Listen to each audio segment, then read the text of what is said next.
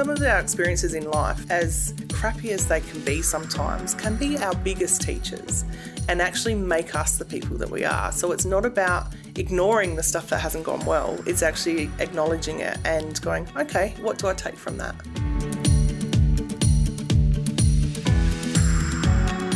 Welcome to episode 173 of Be the Drop, a weekly interview podcast sharing stories from people who inspire and motivate others to help you learn how to tell your story. I'm Amelia Veal, Director at Narrative Marketing and firm believer in the superpower of storytelling. I turned 40 in 2020, so it's a very exciting year for me. As I get older, my appetite for learning increases, and I'm looking forward to achieving more by setting New Year goals. To ensure goals are focused and productive, it's important to use a strategic framework or structured approach. Belle Ryan is the founder of Ignite Art Therapies. As a leading art therapist and creative facilitator for more than 15 years, Belle has extensive experience in supporting individuals and teams to be the best they can be. In January, Belle is holding an event called Create Your 2020 Vision to provide clarity and connection to your vision and help make your dreams a reality. In today's episode of Be the Drop, Belle discusses the importance of honestly assessing your current state, the good, the bad, and the ugly, before moving forward.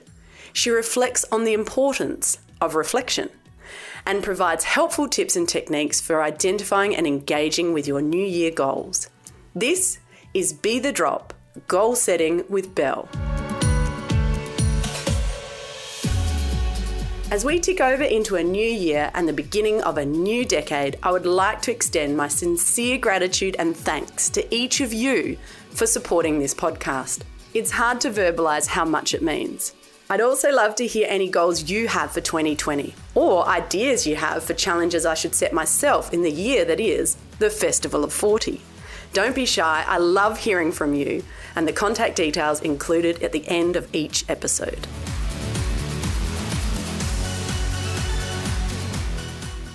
Belle, thank you so much for joining me for our next episode of Be the Drop. Thank you for having me. This is a very special episode. We're not going to go into the full about you and your art therapy and the amazing things you do just yet. Listeners, you're going to have to wait. Belle's full episode will be coming up in a few weeks. But because today is the 30th of December 2019, we're very excited about getting ready for 2020. And so Belle's going to share some tips with us about how to set your vision for the new year. So, Belle, why do you think this is something that people should consciously do? I think the beginning of any new year or any it could be a month, it could be a new day, it could be anything, is a time to reset. And I know that the end of the year and tomorrow on New Year's Eve, there's just something that changes and shifts for people. So it's like a reset and a, re- a start of the year. I love New Year's and I love lists and resetting and setting goals. So for me, I quite, you know, I, I really embrace the idea of getting ready for and taking stock of 2019 and looking forward to 2020. Now, 2020 is a very exciting year for me. I turn 40 in um, in February. So that's exciting. It is exciting. I'm very excited. So it's it's going to be a really big year for me. And also I really love the sim- symbolism of the fact that 20 plus 20 equals 40 and wow. I yeah. turned 40 I don't know much about numerology but I, I, I really quite like the symbolism of that and also I'm excited because I know that turning 40 is something that's supposed to be dramatic you know, and potentially particularly for women as we age and the looks that we had, you know, start to change. But for me, I'm I actually think it's the complete opposite. I'm so excited because, you know, in my 20s, I used to think I, I knew stuff and that, you know, other people didn't understand, you know, elder people didn't understand parents, or maybe that was more teenage years. But now that I'm 40, I realize I don't know things and that I've got so much to learn. And that is really exciting for me. It is really exciting. And I think for me, turning 40 was great. And it was one of those things that something just shifted because it's like another decade. Yeah. And so it was like a reset and a start, a restart. And I was at a function the other day and um, we were talking about that because one person had just turned 40 and there was two 50 year olds and they're like, wait till you turn 50. So I was like, I can't wait till that now. I know, and it used to be that 40 was so old. Yeah, definitely. 50, whoa. yeah. I know. And then you get there and you go, what? I don't feel much different. But anyway, okay. So we're going to share some tips for listeners to have a think about what they might want to reset, what they could reflect on, and how can we sort of structure this process. So you've got a session coming up on the 18th of January, which is a full day session, is that Yes, right? yes. Where you help people set their vision for 2020. Now, obviously, in today's episode, we're not going to be able to cover that much, but I thought maybe, you know, some of those concepts that you'll be covering, we might be able to share some insights from that. Yeah, definitely. So on the 18th of January, the first thing that we'll be doing is symbolically having a look at how am I right now? Because we need to acknowledge that rather than start with here's my vision, these are my dreams, do my vision board, all of the stuff that sort of happens. So one of the things that's really important is first of all just to go, okay, how was 2019? How am I feeling in myself? And how my relationships? What's happening in my world? And that's the good, the bad, and the ugly. Because when we have a look at that, then we can look at, well, what have I learnt? What do I want to let go of? And what do I take into 2020 with me? So that's what we'll be doing first. And then having a look at, okay, well, we have dreams, we have aspirations, we have everything that we want to do, but what gets in my way?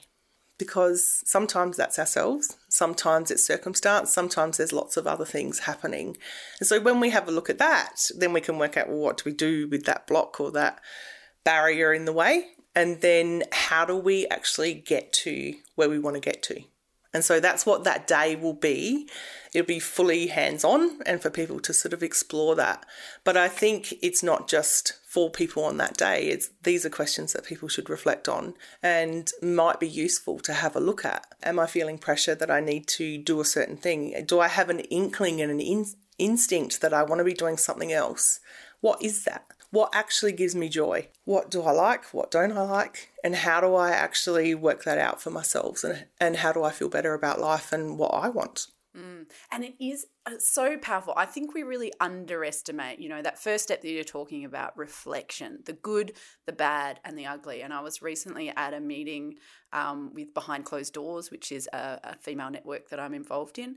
And we did that. We, you know, we went around the room and, and we had to articulate it. So it wasn't like someone said to us, oh, just reflect you know because it's that's fine but if you keep it internal and obviously you use art therapy so people are actually having to put onto paper or you know create using any sort of art medium their what they what that reflection is Yeah. so you know if, if people are you know if listeners could do that through art version or at least articulate it have that conversation with someone else i found that incredibly powerful because it wasn't just a, a brush over reflection. I had to tell the story of the good, the bad, and the ugly, and looking backwards. And at the end of that process, it's like, ah, oh, wow, I actually felt quite a good sense of accomplishment. Like, you know, I achieved some great things whilst also recognizing some things I wanted to change and milestones I didn't meet or, you know, things like that. But that actual articulation, in it, so it was a room, like there was about eight of us in the room and so I had to be really honest. And we've got a relationship with those eight women in that room that that's the style we we bring our true selves to the table, and and it's behind closed doors so that what we talk about in that room stays there. But an incredibly powerful experience. There's something really powerful about doing this type of thing with other people as well, like being witnessed in it and seeing what other people have, because that reflects ourselves as well. You know, there'll be certain things. So I did a workshop about a month ago and it was so interesting. Like one of the participants had chosen a giraffe, which sounds a bit random, um, to represent something in their world. And so they were exploring that. And at one point, they just went, I've got it. A giraffe just needs to be a giraffe. It can't be anything else. So this moment, and everyone sort of laughed and we joked about the giraffe, but that really hit home for about five people in the room. And I was one of them because that person had acknowledged that for themselves, but what other people reflect to you is actually really important as well. So mm. it can be great to do things in a group. Yeah. Um, but also, it's about acknowledging it for yourself and being honest with yourself. Mm. And I think that's exactly right. And for me, the, the other women in the room were very open and honest and allowed that level of vulnerability to ex- express and explain that.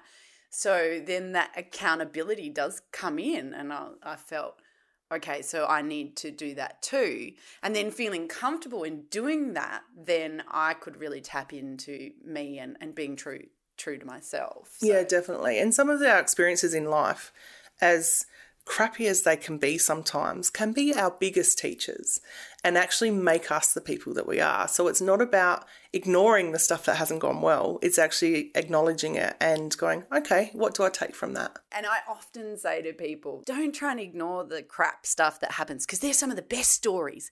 Think about the stories you tell. You know, you tell the really fun, great things and then the really crappy things, you know, because they're those standout moments. And you know, if we only had, you know, medium sort of day to day stuff, then we wouldn't have very good stories. Yeah. and I love stories. And life is the whole spectrum. You know, it's the it's the good, bad, and ugly. Mm.